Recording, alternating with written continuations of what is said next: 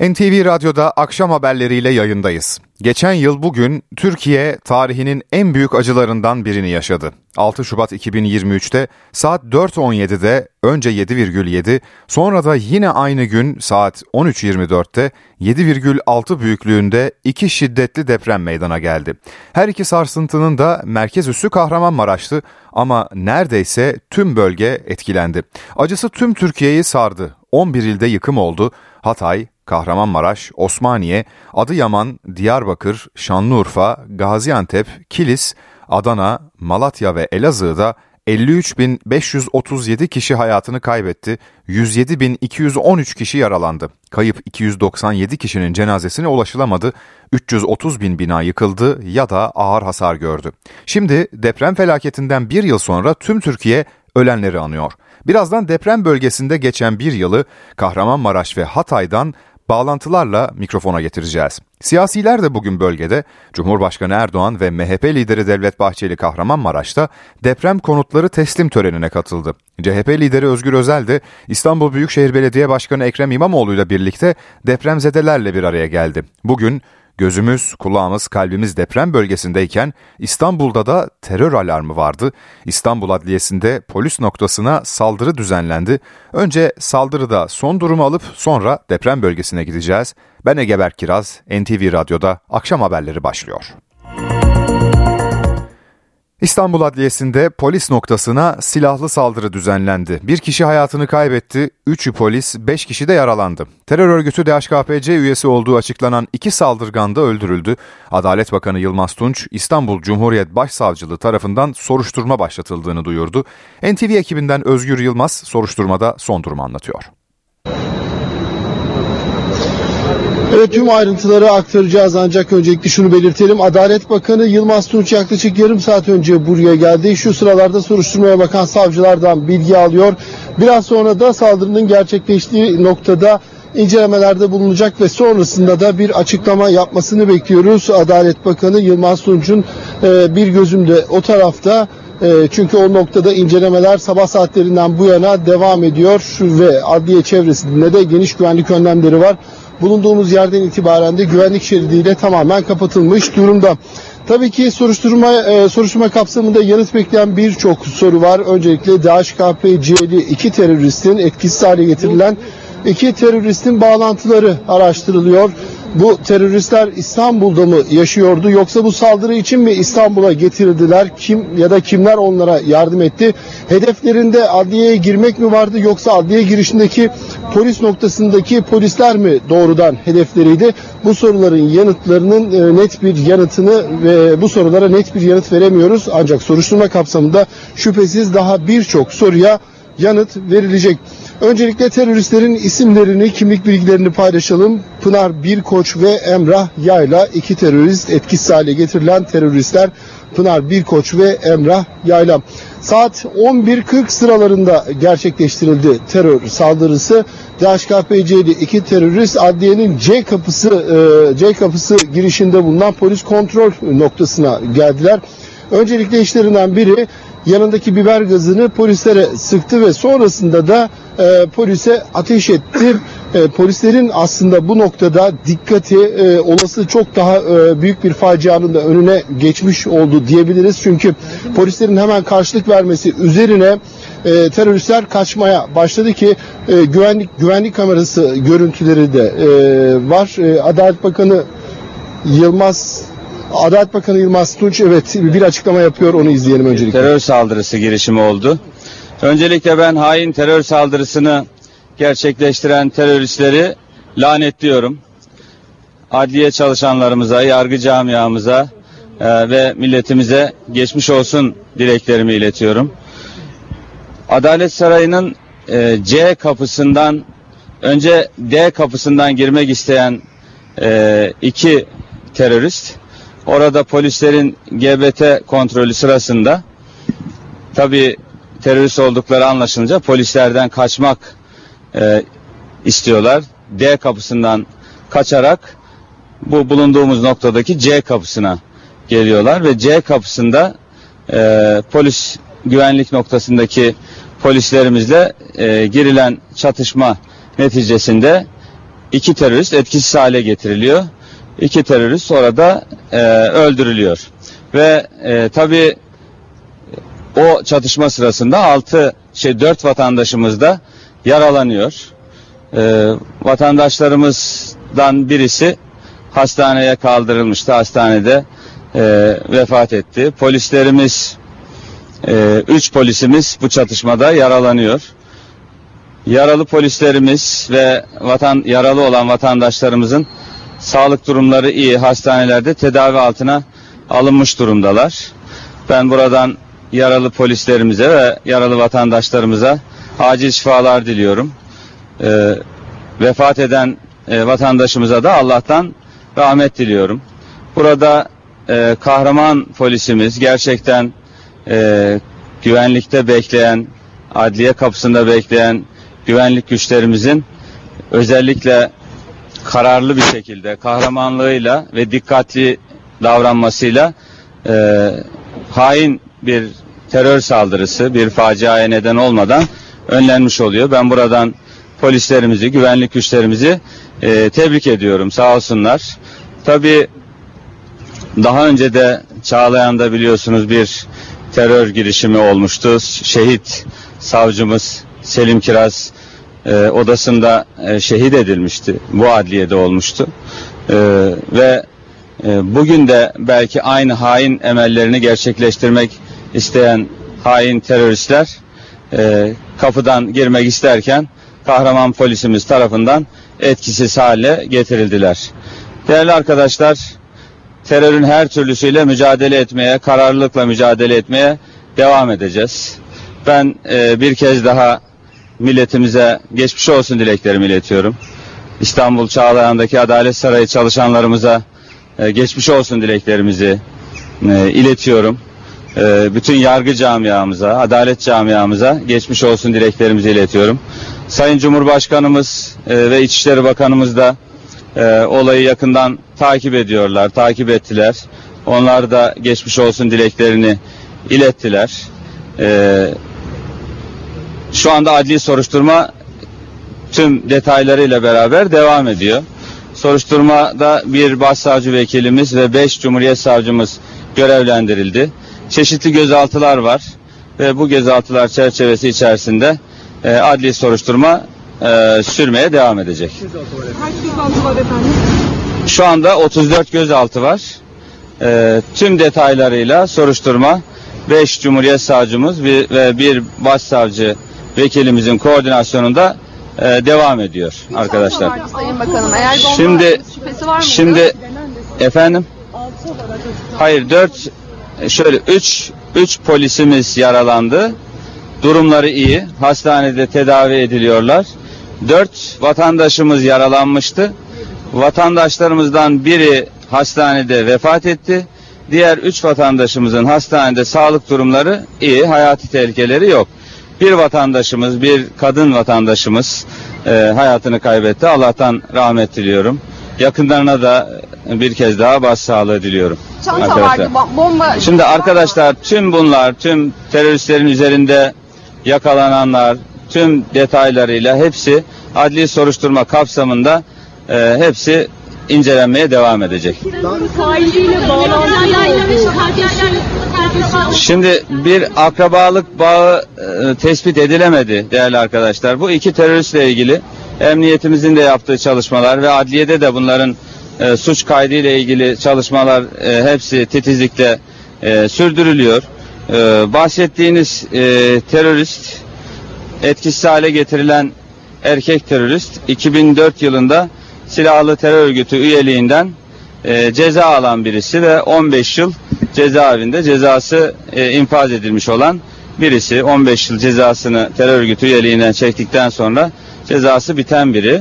Sayın Bakanım, Diğer- teröristin, e, kadın teröristin ablasının burada yargılandığı söyleniyor. Şimdi kadın kadın terörist de kadın terörist de yine terör örgütü üyeliğinden davası Yargıtay'da devam eden e, birisi. O da e, o dosya bakımından e, 4 yıl 2 ay cezaevinde tutuklu kalan birisi.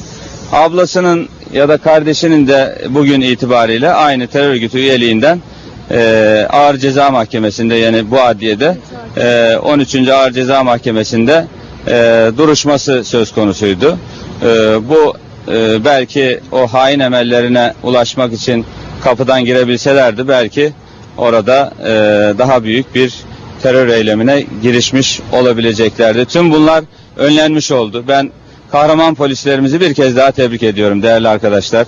Yani burada çok dikkatli davranarak hem burada büyük bir e, terör eylemini önlemiş oldular. E, tabii yaralanmaları pahasına bunu yaptılar. Kendilerine de geçmiş olsun dileklerimi iletiyorum. Milletimize, yargı camiamıza geçmiş olsun dileklerimi iletiyorum. Arkadaşlar şimdi Çantasında bomba olduğu Şimdi değerli arkadaşlar tüm bunlar tüm bunlar e, adli soruşturma çerçevesi içerisinde değerlendirecek hususlar. Öncesi, sonrası, önceye yönelik kamera kayıtları, bu teröristlerin önceki durumları, nerelerde kimlerle irtibatlı oldukları tüm bunlar adli soruşturma kapsamında e, incelenecek, araştırılacak hususlardır. Bunlarla irtibatlı olanlar, irtibatlı olduğu düşünlerle ilgili 34 gözaltı var şu an itibariyle. E, tüm adli soruşturma kapsamında bunlarla irtibatlı olan ve bu terör eyleminde rolü olan e, kişiler elbette ki ortaya adli soruşturma neticesinde çıkarılacaktır. Ben.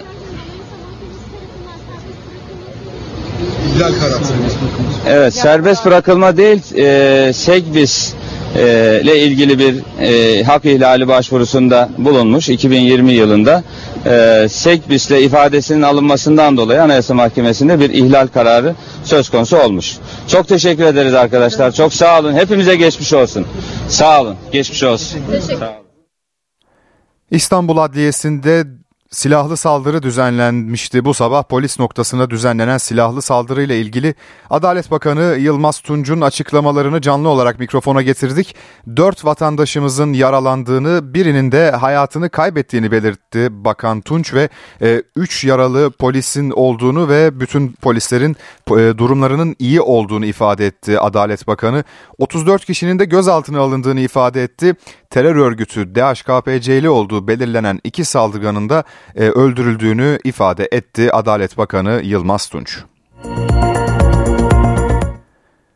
Çağlayan Adliyesi'ndeki saldırıya siyasetten de tepkiler geldi. Cumhurbaşkanı Erdoğan iki terörist alçak emellerine ulaşamadan etkisiz hale getirildi. Tüm terör örgütleriyle mücadelemiz sürecek dedi. Meclis Başkanı Numan Kurtulmuş hain saldırıyı ve faillerini lanetliyorum ifadesini kullandı. Huzura, barışa, adalete saldıran terör örgütlerinin birlik ve beraberliğimizi bozmasına asla izin vermeyeceğiz diye konuştu. Cumhuriyet Halk Partisi Genel Başkanı Özgür Özel de DHKPC'li teröristlerce yapılan saldırıyı lanetliyorum dedi.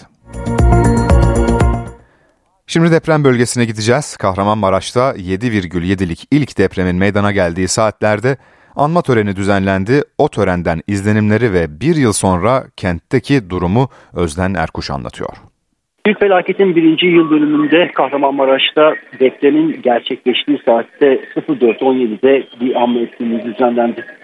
O etkinlik Kahramanmaraş'ta depremin simgesi haline gelen Ebrar sitesinden geriye kalan büyük boşlukta gerçekleştirildi. Hayatını kaybedenlerin yakınları orada bir araya geldiler. Ellerinde meşaleler, fotoğraflar ve hayatını kaybedenlerin isimlerinin yer aldığı pankartlarla saat 04.17'de önce sessizlik sağlandı ardından da dualar edildi. Sonrasında ise hayatını kaybedenlerin yakınları tek tek mikrofona aldı ve acıyı paylaştı. Hepsinin ortak talebi hem Ebrar sitesi hem de mevzuata uygun olmadan inşa edilen diğer apartmanlar, diğer konutlar için devam eden yargı sürecinin bir an önce tamamlanması, sonrasında ise sorumluların adalet önünde hesap vermesiydi. Daha sonra ise cemaatle birlikte Kahramanmaraş'ta camilerde sabah namazı kılındı. Ardından da daha güneş doğmadan yavaş yavaş çok sayıda Kahramanmaraşlı mezarlığa doğru geldi. Mezarlıkta deyimlerinde ise acı elle tutulur haldeydi. O taze acı bir kez daha közlendi. Çok sayıda vatandaş depremde kaybettikleri yakınlarının mezarında dualar etti. Kahramanmaraş'ta binlerce bina yıkıldı. Yıkılan veya yıkılacak binaların enkazının %85'i kaldırıldı. Bir yandan da kentte yoğun bir inşaat çalışması devam ediyor. Tevfik Kadıoğlu Bulvarı ile Şeyh Caddesi'nin ve Alparslan Caddesi'nin kesiştiği nokta Haydullah Mahallesi'nde büyük bir inşaat çalışması var. O inşaat çalışmasının bir bölümü Azerbaycan Devleti tarafından yapımı üstlenilen bin konutluk proje. Sadece bin konut değil aynı zamanda sosyal donatılar, camiler, okullar da bu projenin içinde yer alıyor ve bu projenin de 3 yıl içerisinde bitirilmesi bekleniyor. Bir başka proje ise Ebrar yerine yapılacak olan toplu konut projesi. Bu çerçevede 4 kattan oluşan çok sayıda bloğun Ebrar sitesinin olduğu araziye yapılması planlanıyor. Kısa süre içerisinde de temel atılması bekleniyor. Yine bu projenin de 2 yıl içinde tamamlanması beklentiler arasında. Ama kent hala depremin izlerini taşıyor. Yıkılmamış çok sayıda bina hala kentte var. Bunun sebebiyle devam eden yargı süreci. Zira ağır hasar almış ardından da itiraz edilmiş çok sayıda bina hala ayakta. Ağır hasardan orta hasara geçmesi beklenenler, orta hasardan hafif hasara geçmesi beklenenler nedeniyle yıkımlar yavaşlamış durumda. Bir taraftansa barınma sorunu devam ediyor. Çok sayıda Kahramanmaraşlı deprem konutları yapılana kadar konteyner kentlerde yaşamaya devam edecekler. Konteyner kentlerde de yardım faaliyetleri halen kentte devam ediyor. Esnaf da bir yılın sonunda iş yerlerini yavaş yavaş açmaya başlamış. O iş yerlerinin bir kısmı yine konteynerlardan oluşuyor. Onlar da yavaş yavaş ayağa kalkmaya çalışıyor. Ama 12.700'den fazla kişinin hayatını kaybettiği Kahramanmaraş'ta depremin birinci yıl dönümünde acı hala taze. Özden Erkuş Kahramanmaraş'tan bildirdi. Şimdi depremin simge isimleriyle bir yıl öncesine döneceğiz. Depremde odasının duvarı yıkıldı, 8. kattan zemin kata düştü, duvarların altından kurtarıldı. Onun sağ çıktığı apartmanda 40 kişi hayatını kaybetmişti. Depremzede Eren Yeral'ın hikayesini dinliyoruz. Depremde odasının duvarı yıkıldı. 8. kattan zemin kata düştü. Yakınlarının çabasıyla kurtarıldı. Tedavisi aylar sürdü. Depremin üzerinden bir yıl geçti. 20 yaşındaki Hataylı Eren Yeral'ın mücadelesi hala devam ediyor. Deprem anında ben bizim odanın duvarları patladı ve ben aşağı düştüm. 8. kattan aşağı düştüm. Ve şansıma 7. kattaki salonumuzun koltuğu altıma denk geldi aşağıda. Benim üzerimde 1,5 metrelik bir duvar olduğunu söyledi. Üç kişi birlikte üzerimdeki duvarı kaldırdılar. Beni alıp yolun kenarında bıraktı arabasını almak için. Nenem orada benim başımda nöbet tuttu. Araba falan üzerimden geçmesin diye. Benim ilk bilincimin geldiği zaman yoğun bakımda dördüncü gündü. Depremden sonra 8 katlı bina 5 katlı görünüyordu artık. Sizin e, sağ kurtulduğunuz o apartmanda kaç kişi hayatını kaybetti? 40'a yakın kişi hayatını kaybetti. 12 yaşında ikiz kuzenim vefat etti benim. 19, 19 yaşında bir kuzenim vefat etti. 30 yaşında bir kuzenim vefat etti. Halalarım vefat etti. Mersin Şehir Hastanesi'nde günlerce yoğun bakımda kaldı. Henüz iyileşememişken Hatay'a tekrar döndü ve bu kez de 20 Şubat'taki depreme yakalandı. Doktorun dediğine göre beynim su toplamıştı, akciğerim delinmişti, dalağım yırtılmıştı. Ve mide ve bağırsakta hasarlar olduğunu söyledi ve femur kemiğimin kırıldığını söyledi. İki tane ameliyat geçirdim ben. 6.4'ü evimde yaşadım tekrar. Abimin evinde yaşadım. Ve ben kaçamazdım, ayağım kırıktı. Annem bana koştu, abilerim, kuzenlerim herkes üzerime kapandı. Yani olur da ev yıkılırsa ben kaçamıyorum bana bir şey olmasın diye. O hastanede yaşam mücadelesi verirken İstanbul'da okuduğu üniversitede devamsızlıktan kaldı. 8 ay boyunca benim kemiğim kaynamadı bir türlü. Sıkıntı oldu. Sonra kendimi iyi hissedince ben buraya üniversite okumaya geldim İstanbul'a. Ama maalesef İstanbul'da ayağım tekrar aynı yerden kırıldı. Tekrar aynı süreci başa aldık. Tekrar ameliyat oldum ben burada. Şu an bacağımda platin var. O büyük felaketten kurtuldu ancak şimdi okulu nedeniyle olası felaket senaryosunun konuşulduğu İstanbul'da yaşamak zorunda. Bu kadar büyük bir deprem yaşadın sen ölümden döndün nasıl İstanbul'da hala durabiliyorsun? Ama ben bir şey hatırlamıyorum ki depremle ilgili. Hani evet travmam var, görüntüler, ailemdeki kayıplar. Ama ben sallantıyı hatırlamıyorum, o yaşanılan korkuyu hatırlamıyorum. O da tüm Hataylılar gibi memleketine döneceği günü bekliyor. Ben oraya gittiğimde sadece ne düşünüyorum biliyor musunuz? Biz yetim bırakıldık diyorum. Biz yalnız kaldık diyorum. Hani ölüler kurtuldu demek istemiyoruz biz. Biz yaşadığımıza şükretmek istiyoruz. Müteahhit Gürkan Tepe iki çocuğu ve eşiyle depreme Adıyaman'da yakalandı. İnşa ettiği binalar ayakta kaldı ama oturduğu ev enkaza dönüştü. Ailesini neredeyse tüm yakınlarını kaybetti. Geçen bir yılda depremzedelere yardım ederek ayakta kalmaya çalıştı. 7 ila 13 yaşında iki çocuğunu, eşini, Adıyaman'da yaşayan 57 akrabasını kaybetti. Müteahhitliğini yaptığı binalardan biri bile yıkılmadı. Ancak ailesiyle yaşadığı ev depremin ilk saniyelerinde yerle bir oldu. 44 yaşındaki Gürkan Tepe hayatının en zor ve en uzun yılını yaşadı. Geçen yıl 29 Ocak'ta yani eşi Derya Tepe'nin doğum gününde ona bir kolye aldı. Ailesiyle beraber güzel bir yıl geçireceğini düşünürken 6 Şubat tüm bu hayalleri yok etti. 7 yaşındaki Yusuf ve 13 yaşındaki Ece'nin son serzenişi kulaklarından hiç gitmedi. Ben uyumuyordum. E, depremde bir binamız geriye doğru gitti. Koştum çocuklarımı kurtarmak için ama maalesef dört adım attım. Dört adımdan sonra yıkılmaya başladık. İşte ilk düştüğümde oğlum Yusuf'un e, maalesef son nefesini duydum. Gürkan Tepe tam 17 saat kaldı enkaz altında. Çıktığında üzüntüsünü paylaşabileceği birini, tutunacak bir yakınını aradı ama olmadı. Eşiyle çocuklarının dışında kendi anne ve babasının da aralarında olduğu 57 yakını daha hayatını kaybetmişti. Üzüntüsü hastane odasında aldığı her yeni kayıp haberiyle katlanarak arttı. Baba anneyseniz bitiyorsunuz yani hiçbir şey kımıldayamıyorsunuz yapışmışsınız. İkinci depremde de ben enkaz altında yakalandım. Tam beni kurtarırlarken gene deprem oldu. Tam yapıştı iki tane tabla vardı üzerimde. Tabi ben artık bekliyorum. Gürkan Tepe şehirde müteahhitlik yapıyordu. 20 binada onun imzası vardı. Kendi yaptığı binaların hiçbiri yıkılmadı. Aslında eşine sık sık kendi yaptığı evlerden birine taşınmaları yönünde önerilerde bulunmuştu. Ancak eşi oturdukları Yavuz Selim mahallesini seviyordu. Orada kalmayı istedi. Yaptığımız binalardan birine oturalım dedim. O da mahalleyi çok sevdiği için bu mahallede kalalım dedi. Bilemedik. Deprem anı ve sonrasını bir an olsun unutamadığını anlatan Gürkan Tepe, aynı acıyı yaşayan depremzedelere destek olmaya çalışıyor. Deprem bölgesinde yapımı tamamlanan konutların teslimi sürüyor. Kahramanmaraş'ta 9289 konut depremzedelere teslim edildi. Törene Cumhurbaşkanı Recep Tayyip Erdoğan da katıldı. Evet şimdi butonlara basıyoruz. İsimler ekranda gözükmeye başlayacak.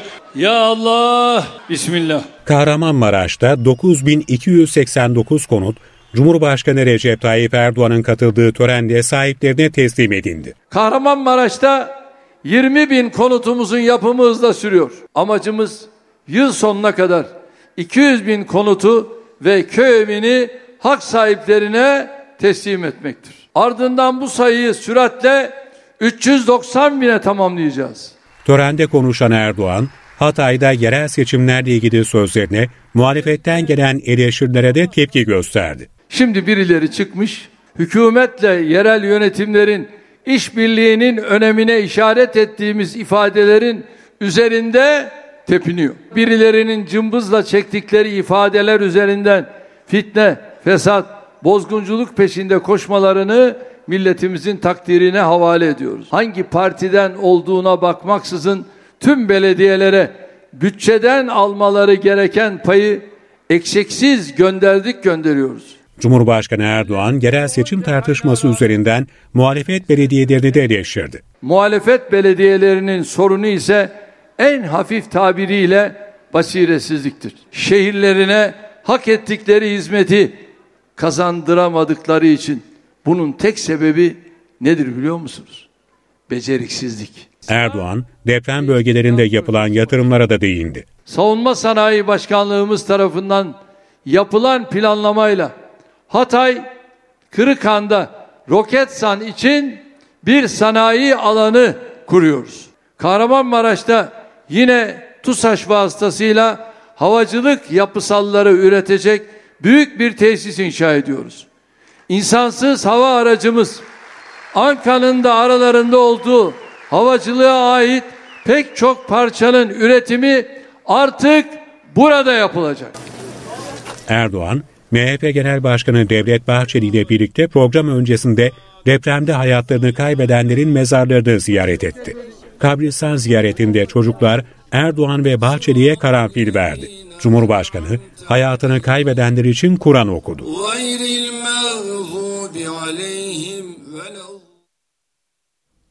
CHP Genel Başkanı Özgür Özel ve İstanbul Büyükşehir Belediye Başkanı Ekrem İmamoğlu Hatay'da hasar gören ve yeniden inşa edilen okulun açılış törenine katıldı. Özel, Cumhurbaşkanı Erdoğan'ı eleştirdi. 6 Şubat Türkiye Cumhuriyeti tarihinin en karanlık gecesiydi. Ama göreceksiniz her şey gidenler geri gelmeyecek. Yüreğimizdeki o ateş sönmeyecek. Ama yavaş yavaş her şey daha iyiye gidecek ve eninde sonunda iyiler kazanacak. CHP Genel Başkanı Özgür Özel ile İstanbul Büyükşehir Belediye Başkanı Ekrem İmamoğlu, Hatay Kırıkan'da depremde hasar gören ve yeniden inşa edilen Mesleki ve Teknik Anadolu Lisesi'nin açılış törenine katıldı. Özel, Cumhurbaşkanı Erdoğan'ın merkezi idare ile yerel yönetim el ele vermezse o şehre bir şey gelmez sözünü eleştirdi. Bakıyor Hataylıların gözünün içine. Geldi mi diyor. Gelmedi diyor. Mahzun kaldınız işte diyor. Bana oy vermediğiniz için size hizmet etmedim. Vermezseniz yine etmeyeceğim. Doğal afetlerden siyasetçilerin ders çıkarması gerektiğini vurgulayan Ekrem İmamoğlu, afet anlarında hep birlikte hareket etmeliyiz dedi. 6 Şubat'tan en fazla ders çıkarması gerekenler bu ülkenin yöneticileri ve siyasetçileriyiz. Vatandaşımıza soru sormak ya da vatandaşımızı sorgulamak hiçbir yöneticinin haddi olamaz. Şimdi yeniden bir yıl öncesine dönelim. Kahramanmaraş merkezli 7,7 büyüklüğündeki depreme Gaziantep'te yakalanan 18 yaşındaki Adnan Muhammed Korkut enkazda 96 saat kaldı. Korkut nasıl hayatta kaldığını anlattı.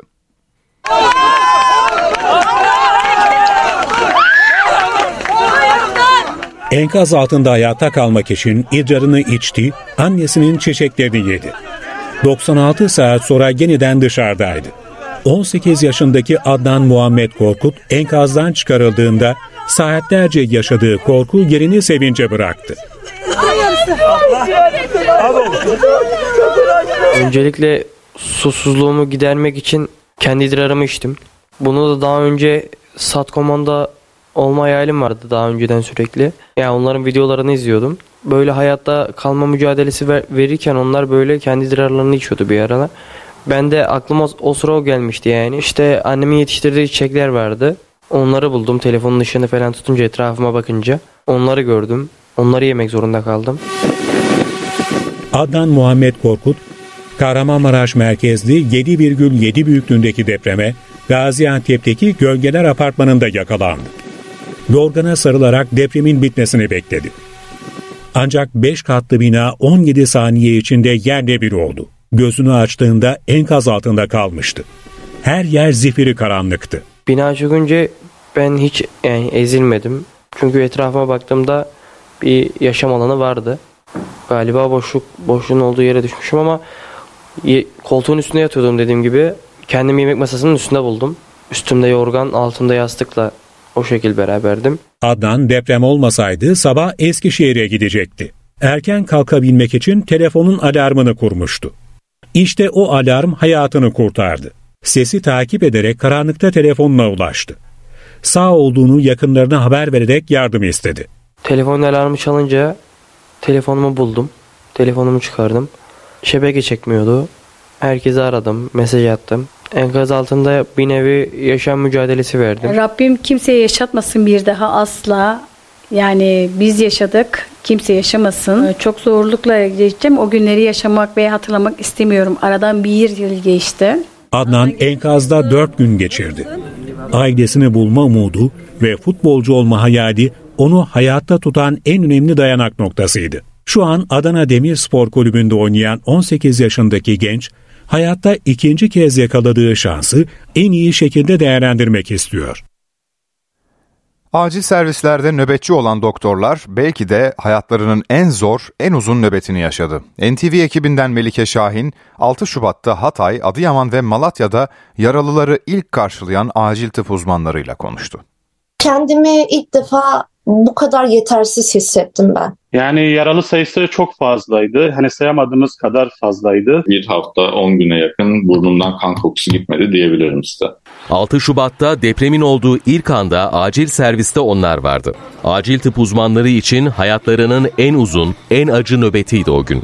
Doktor Ebru Kara Adıyaman Eğitim ve Araştırma Hastanesi acil servisindeydi. Çok böyle anne babanın ne olur bırakma diye kollarıma yapıştığını, önüme çöktüğünü, beraber kalp masajı yaptığımızı, işte entübe ettiğim bir hastadan çıkarttığım tüpü diğerine kullandığımı. Çünkü hiçbir malzeme yok ve orada çaresizsin. Aileler gözlerinin içerisine bakıyor. Kendimi ilk defa bu kadar yetersiz hissettim ben. Şu an çalıştığımız alan benim morg olarak e, kullandığım alan. Ben o alanda her kabine girdiğimde böyle battaniyeyle ceset taşıdığımı hatırlıyorum. Yani feryatlar, figanlar hep kulaklarımda. Kendileri de depremzedeydi. Hatta mesai arkadaşlarını kaybettiler. Ama kurtarabilecekleri hayatlar vardı.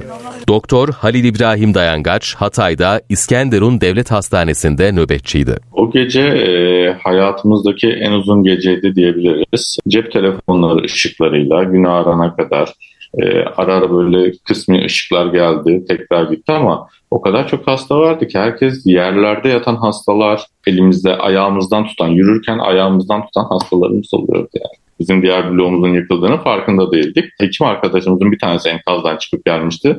O bize olayın ciddi. İbrahim bittik, yıkıldı diğer taraf diye. Diğer binada kaç meslektaşınız hayatını kaybetti? Ee, toplam vefat sayısı 73 kişi. Sağlık çalışanı olarak Doktor Hüseyin Yıldırımsa Malatya'da İnönü Üniversitesi Turgut Özal Tıp Merkezi acil servisindeydi. Branş olarak e, kötü vakaları görmeye alışkınız ama hani bu arada bu kadar kötü vakayı bir arada görmek hani bizim de alışkın olmadığımız bir durumdu. Yani çok fazla amputasyon yani e, uzuv kayıpları geliyordu.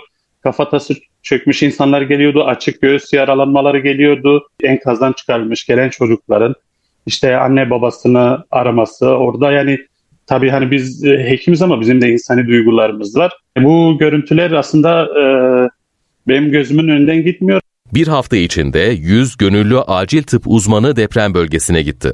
Ancak depremzede acil tıp uzmanlarının deprem sonrasındaki ilk günlerde emeği ve fedakarlığı büyüktü. Yaralıları olduğu halde barınacak bir evleri olmadığı halde günlerce çalışan arkadaşlarımın bir hakkını teslim etmek gerekir. Hala daha dediğiniz gibi sorunları devam ediyor bu arkadaşlarımın barınma ile ilgili çalışma koşullarıyla ilgili çocuklarına kreş arıyorlar, okul okul arıyorlar.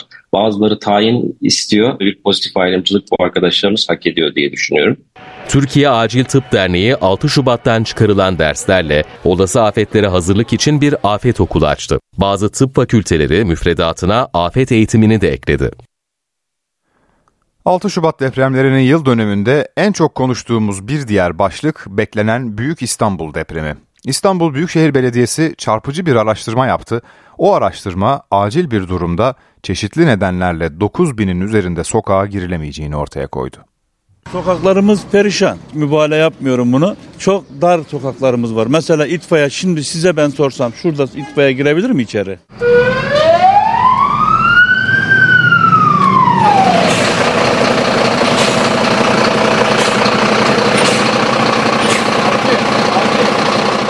Büyük bir felaket olacak olsa deprem anlamında dünyayı insanı buraya gelse bir şey yapamaz. Kitlenir kalır.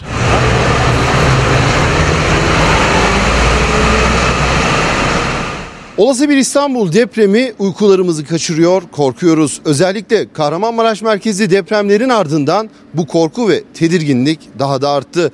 Olası bir İstanbul depreminde en az eski binalar kadar dar sokaklarda çok önemli bir sorun. İstanbul'da şu anda bulunduğumuz kağıthanedeki sokağa benzer 9 binin üzerinde sokak olduğu belirtiliyor. Zaten normal şartlarda araçların giremediği bu sokakları olası bir depremde kimse düşünmek dahi istemiyor.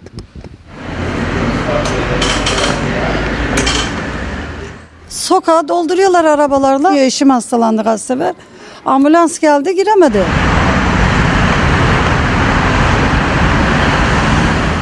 Depremden kaynaklı olarak çıkacak 3000 yangın olacağı tahmin edilmekte. Böylesi dar sokaklara müdahale edebilmek amacıyla daha küçük arama kurtarma ilk müdahale araçları siparişini verdik.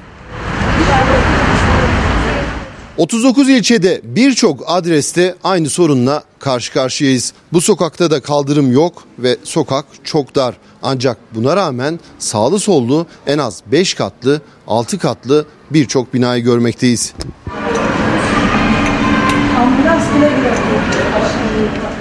Yarın bir gün Allah göstermesin olası bir depremde veya da olası bir afette e, buradan kurtulma şansımız çok zor. Gidecek kaçacak bir alanımız da yok. Artık bekliyoruz yetkililerin ne şekilde bir karar vereceklerine. İnşallah bir daha o yaşadığımız olumsuz olayları bir daha tekrar yaşamayız. Şimdi yeniden deprem bölgesine bağlanacağız. Bu kez durağımız Adıyaman. Kentte acının simgesi İsiyas Otel. Yerle bir olan otelde Kıbrıs'tan genç sporcular dahil 72 kişi hayatını kaybetti. Bugün onlar için anma töreni yapıldı. Nizamettin Kaplan depremin birinci yılında kentten izlenimlerini anlatıyor.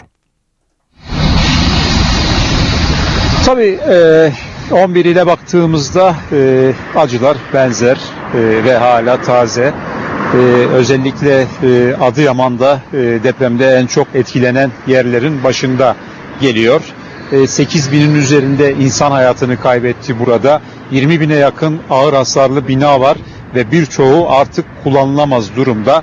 Şehrin birçok noktasında arkamda gördüğünüz binaya benzer görüntüler var. Şimdi kameraman arkadaşım Seyfettin Ay e, o binalardan birini gösteriyor. Burası e, Adıyaman'ın Yeni Sanayi Mahallesi ve Yeni Sanayi Mahallesi de tabii ki depremden etkilenen mahallelerin başında geliyor.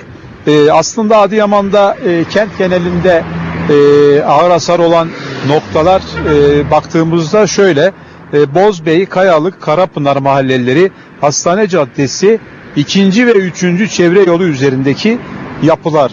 Bunlar e, en ağır e, hasar gören e, bölgeler Adıyaman'da yine ilçeler yani şehir dışında e, bulunan merkez ilçe e, yok zaten Adıyaman'da büyük şehir olmadığı için Gül Gölbaşı en çok hasar gören yerlerin başında geliyor. Onu yine sel felaketleriyle sıkça gündeme gelen Tut ve Besni ilçeleri takip etti. Tabii Adıyaman'da gün içerisinde anma etkinlikleri vardı farklı noktalarda e, mezarlıklar az önce haberimizde de izledik. E, en çok ziyaret edilen yerlerdi. E, akşama kadar oradaki sirkülasyon devam etti. E, acılar, e, gözyaşları, duygulu anlar hepsi birbirine karıştı. E, ve birçok kişi şehir içerisinden, şehir dışından e, Adıyaman'a gelerek e, depremde kaybettikleri yakınları için dua etti. Tabii her ilde sembol noktalar var. Adıyaman'da da sembol noktalardan biri İsyas Oteli'ydi. 72 kişi orada hayatını kaybetmişti. Bugün orada da bir anma vardı. E, tur rehberleri e, orada hayatını kaybetmişti.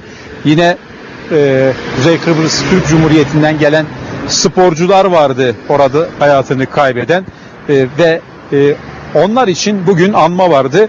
E, Turist Rehberleri Odaları Birliği ve bazı rehber odaları e, yine Kuzey Kıbrıs Türk Cumhuriyeti'nden gelen arama kurtarma ekipleri e, oradaki anma etkinliğine katıldı. Şimdi o anma etkinliği ile ilgili hazırladığımız bir haberimiz var onu izleyelim. Adıyaman'daki Esiyas Oteli'nin enkazında hayatını kaybeden 72 kişi 6 Şubat depreminin yıl dönümünde anıldı. Hüzün dolu törenlerin adresi hem Kuzey Kıbrıs Türk Cumhuriyeti hem de Adıyaman'dı. Gazi Mausa'da toplanan binlerce kişi şampiyon melekleri mezarları başında andı. Buradaki acıyı tarif etmek e, kelimelerle imkansız. Çünkü burada evlat acısı var. 26 çocuğunu kaybetti buradaki aileler. Bunlar voleybol turnuvası için burada şampiyon olduktan sonra Adıyaman'a giden genç voleybolculardı. Yaşları 10 ila 17 arasında değişen 26 çocuk depremin ilk saniyelerinde kumdan enkaza dönüşen İSİAS Otel'de maalesef can verdiler. Törene katılan Kuzey Kıbrıs Türk Cumhuriyeti Cumhurbaşkanı Ersin Tatar ve Kuzey Kıbrıs Türk Cumhuriyeti Başbakanı Ünal Üstel adalet arayışının süreceğine vurgu yaptı. Bir kez daha şampiyon meleklerimize rahmet diliyorum. Onların adları ilelebet yaşayacaktır. Adaletin yerini bulması için elbette ailelere desteğimizi ve bu anlamda Kıbrıs Türk halkının beklentilerini duyurmaya devam edeceğiz. Ülkenin geleceğini temsil eden evlatlarımızın acıları yüreğimizde unutmayacağız ve kendilerini unutturmayacağız. Türkiye Cumhuriyeti'nin adaletine güveniyoruz. Adıyaman'da depremin sembol yerlerinden biri de İsyas Oteli'ydi. Burada 72 kişi hayatını kaybetti. Ölenler arasında tur rehberleri ve Kuzey Kıbrıs'tan gelen sporcular da vardı. Depremin yıl dönümünde İsyas Oteli'nin enkazında da bazı notlar bırakılmış. Çocuklar için adalet yazılmış ve yine İSİAS ortak davamız şeklindeki notlar dikkat çekiyor. Kıbrıs'tan buraya arama kurtarma için geldi ama pek fazla yapacak bir şey olmadı aslında ilk günden anlaşılmıştı. Ee, biliyorsunuz biz dava süreci var. Biz davamızın arkasındayız. İnanıyoruz ki bu davadan çıkacak karar emsal olacak ve bundan sonra müteahhitler bine yaparken bir kez daha düşünecekler. Kimsenin canı yanmasın. Sadece depremin tek başına kendisi bir felaket değil. Özellikle bulunduğu binaların çürük olması, e, kötü bir yapılması, standartların dışında yapılmış olmasından dolayı ölümler oluyor. Bunların bir daha olmaması için e, özellikle İSİAS davası sembol bir anlam taşıyor. Bu davada emsal bir sonuç çıkarsa bundan sonra binaların yapımında çok daha özen gösterileceğini, e, kurallara, nizama uyulacağını umut ediyoruz.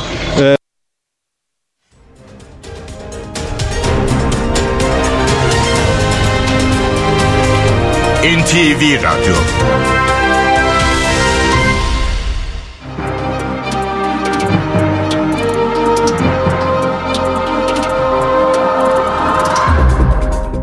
Borsa İstanbul Yüz Endeksi 8865 seviyelerinde. Dolar 30.56, Euro 32.82'den işlem görüyor. Euro dolar paritesi 1.07. Ons altın 2029 dolarda, gram altın 1993 liradan, çeyrek altın 3381 liradan alıcı buluyor. Brent petrolün varil fiyatı ise 78 dolar.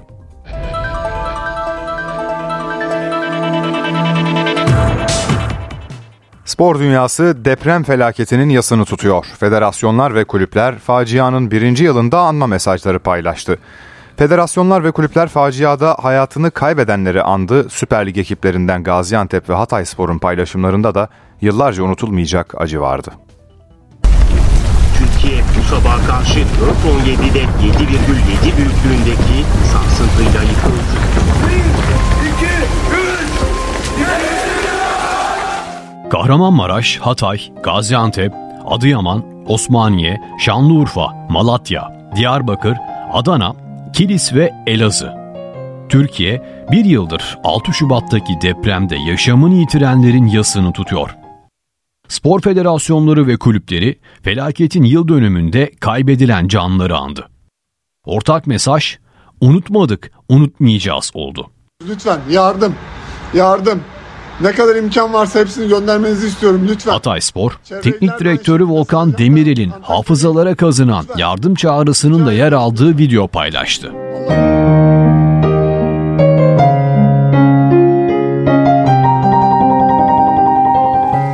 Kulüp depremin yaşandığı saat 04.17'de sessiz yürüyüşe de katıldı.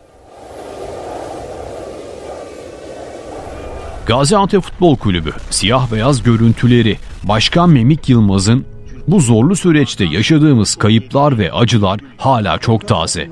Hala boğazımızı düğümler nitelikte mesajıyla takipçilerine aktardı. Hatay Spor, Gaziantep Futbol Kulübü, Yeni Malatya Spor, Diyarbakır Spor ve Kahramanmaraş Spor gibi 7 takım liglerden çekildi. Futbol Federasyonu ülkemizi yasa boğan deprem felaketinin yıl dönümünde Hayatını kaybeden vatandaşlarımıza bir kez daha Allah'tan rahmet, kederli ailelerine, yakınlarına ve aziz milletimize başsağlığı diliyoruz mesajını internet sitesinden aktardı. Fenerbahçe, Galatasaray, Beşiktaş ve Trabzonspor taziyelerini unutmayacağız başlığıyla paylaştı. Basketbol, voleybol ve diğer federasyonlar da başsağlığı ve anma mesajları yayımladı. Spor dünyası 6 Şubat depreminin yıl dönümünü böyle hatırladı. Şimdi spor gündemindeki diğer gelişmelerle devam edelim. Galatasaray Ziraat Türkiye Kupası son 16 turunda tek süt bandırma sporu konuk edecek. Sarı Kırmızılılarda karşılaşma öncesinde 4 eksik var. Sakatlıkları süren Abdülkerim Bardakçı, Hakim Ziyech ve Sergio Oliveira'nın yanı sıra Afrika Uluslar Kupası'nda mücadele eden yeni transfer Sergio Aurier forma giyemeyecek. Okan Buruk'un bu karşılaşmada daha az forma şansı bulan oyuncuları ilk 11'de başlatması bekleniyor. Rams Park'ta saat 20.45'te başlayacak mücadelede Muhammed Ali Meteoğlu düdük çalacak. Kazanan takım kupada çeyrek finale yükselecek. Fenerbahçe'de Fred'in durumu iyiye gidiyor. Brezilyalı futbolcu 21 Ocak'taki Samsun Spor maçında sakatlanmıştı.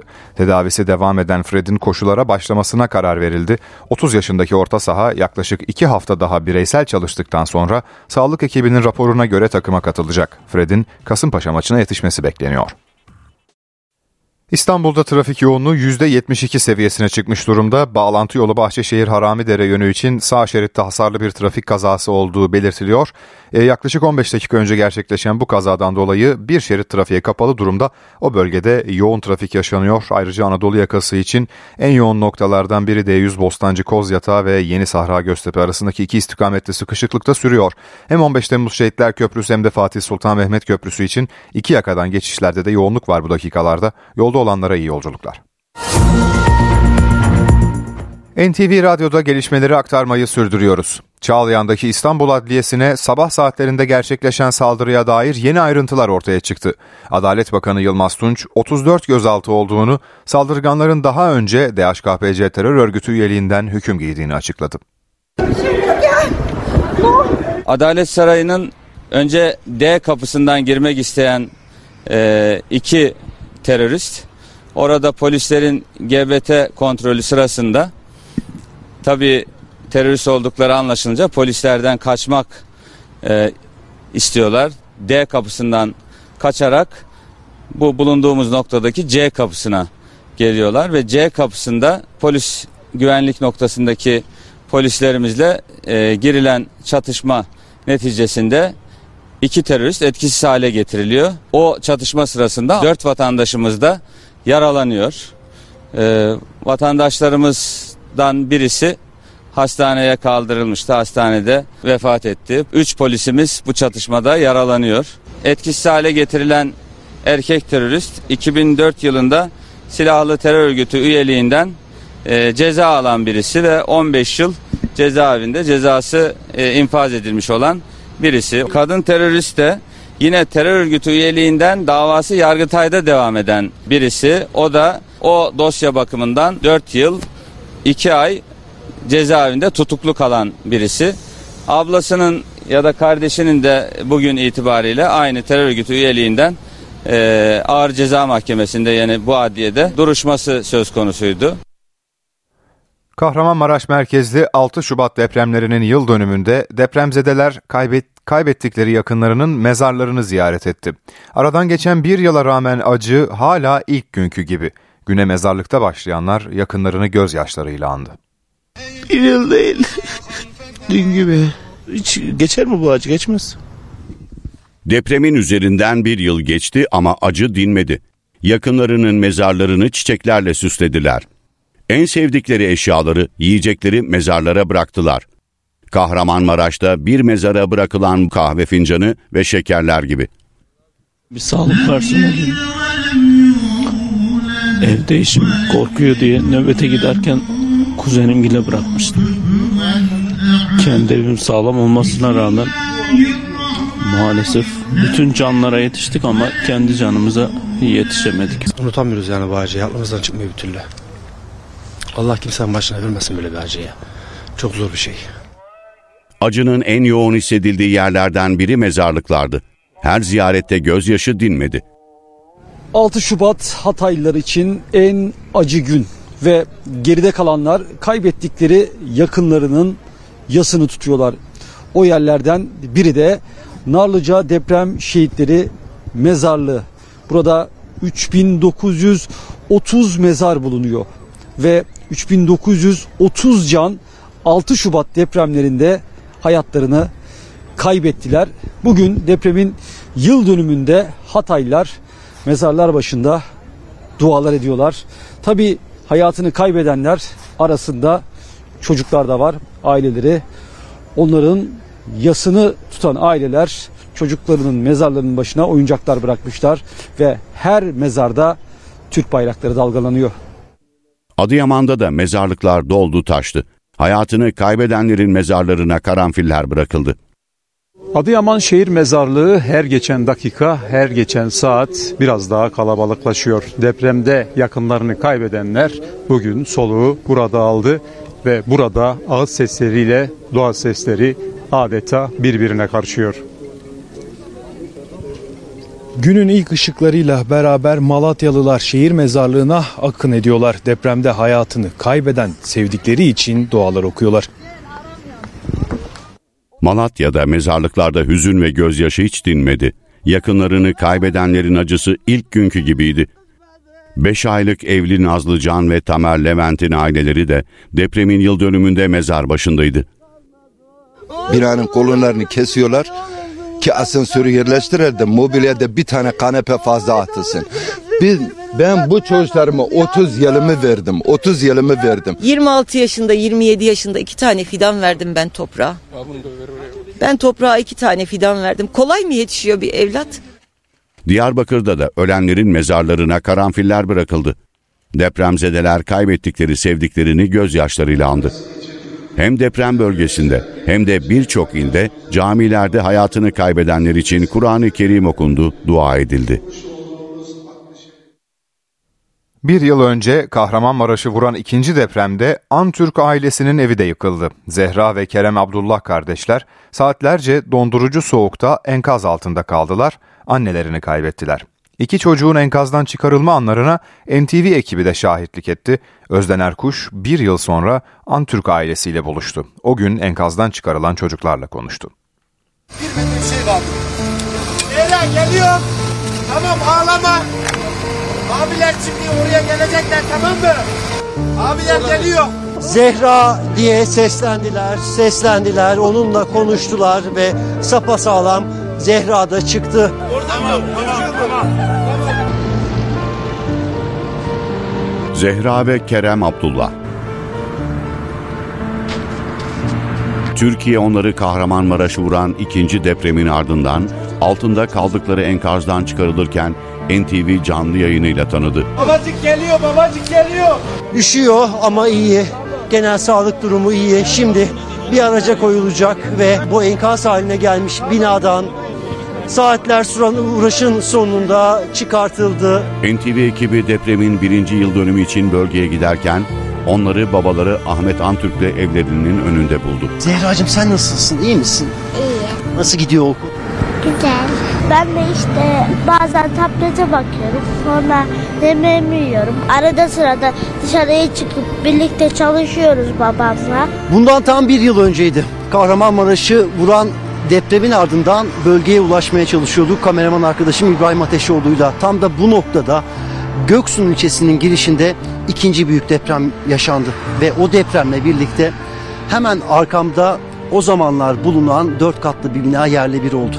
O binanın enkazında tam da biz NTV'de yayını gerçekleştirirken iki çocuk sapasağlam enkazdan çıkarıldı.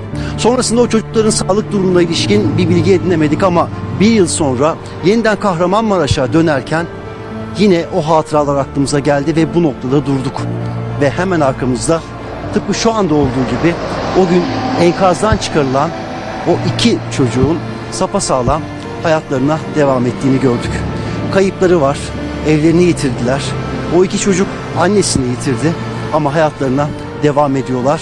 Hepsinden de önemlisi sağlıkları yerinde.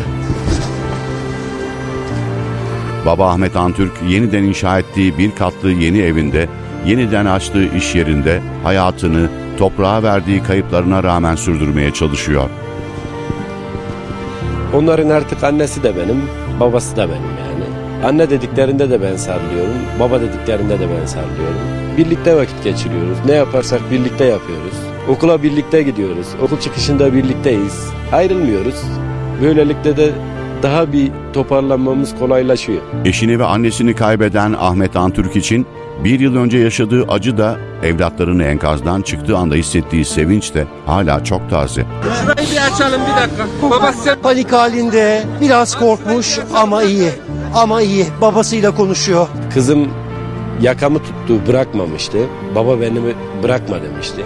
Çok şükür bir aradayız, birlikteyiz. Çocuklar da aklına geldiğince zaman fark etmeden gidiyoruz, ziyaret ediyoruz, geri geliyoruz. Eşimi de, annemi de. Allah mekanlarını cennet etsin inşallah. Bir yıl önce zamana karşı süren can pazarında artçı sarsıntılara rağmen Zehra ve Kerem'i enkazdan çıkaran Kırıkkale itfaiyesi personeli de Antürk ailesinin bir parçası artık. Kırıkkale itfaiyesinin her bir ferdine, ayrı ayrı teşekkür etmek istiyorum. Onlar bizim ailemiz oldu. Ziyaretlerine de gittik. Allah yokluklarını vermesin. Allah onlardan razı olsun. Size de teşekkür ediyorum. Tekrardan geldiniz. O gün burada olduğunuzun belki farkına bile varamamıştık ama sonrasında fark ettik. İyi ki varsınız. Kahramanmaraş'ta yıkılan evinin enkazında video çekip vasiyetini bırakan Fatma Kurt, mucize kurtuluş hikayelerinin simge isimlerinden biri olmuştu. 12 yaşındaki oğlu Bilal depremde öldü, Kurt iki oğlu ve eşiyle kurtuldu. Aile şimdi yeni evlerinde yeni yaşamlarına alışmaya çalışıyor. Mustafa Gil'e 2500 borcum var. Bir sürü insana yardım edin ne olur tanıdığım biri. Fatma Kurt enkaz altında video çekip vasiyetini bırakmıştı. Depremin hafızalara kazınan görüntülerinden biriydi bu. 12 yaşındaki oğulları Bilal'i kaybeden aile yeni evlerinde hayata tutundu. Ümidi kestik sesler kesilmişti. Biz birinci kattaydık. Üstümüzde o kadar beton yığını vardı. Oğlum dedi ki anne video çekelim de öleceğiz. Bizi görsünler ne halde olduğumuzu, hangi saatte öldüğümüzü dedi. Şarjımız bitmek üzereydi. Kahramanmaraş'ta yaşayan Kurt ailesi depreme 12 Şubat ilçesindeki evlerinde yakalandı. Yeni aldıkları ev 7,7 büyüklüğündeki depremde yerle bir oldu. Enkaz altında kalan aile kurtarılmayı beklediği anları kaydetti. Telefon elinize geçerse kimsenin hakkını koymam bende. Yardım parası var bende. Mırık Ahmet'in çocuklarının. Onu öden. Helallik isteyen Fatma Kurt depremde 3 çocuğundan birini 12 yaşındaki oğlu Bilal'i kaybetti. Eşi ve iki oğluyla birlikte 9 saat sonra enkazdan çıkarıldı. Kurt ailesi devletin verdiği yeni evlerine yerleşti. Köydeki yetim çocuklarımın parası vardı bende. Onlar aklıma geldi. Verdim. e, millet sağ olsun gönderen abiler, ablalar ödet, ödedim onların borcunu fazlasıyla. Devlet bize ev verdi. Güzel imkanlar sundu. İçinde eşyası, her şeyi. Yani ne kadar şükretsek az. Buradaki herkes depremize de yaralı kalpler mahallesi burası. Depremde ölen 12 yaşındaki Bilal'i unutamayan aile onun fotoğraflarını evin her köşesine astı.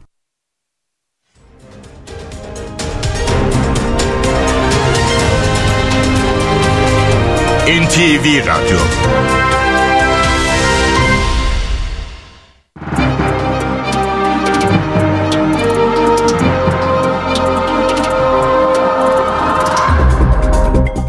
Borsa İstanbul 100 endeksi 8867 seviyelerinde. Dolar 30 lira 56 kuruş, Euro 32 lira 86 kuruştan işlem görüyor. Euro dolar paritesi 1.07. Ons altın 2034 dolarda, gram altın 1999 liradan, çeyrek altın 3391 liradan satılıyor. Brent petrolün varil fiyatı 78 dolar. NTV Radyo'da haber ve hayat var. Hayat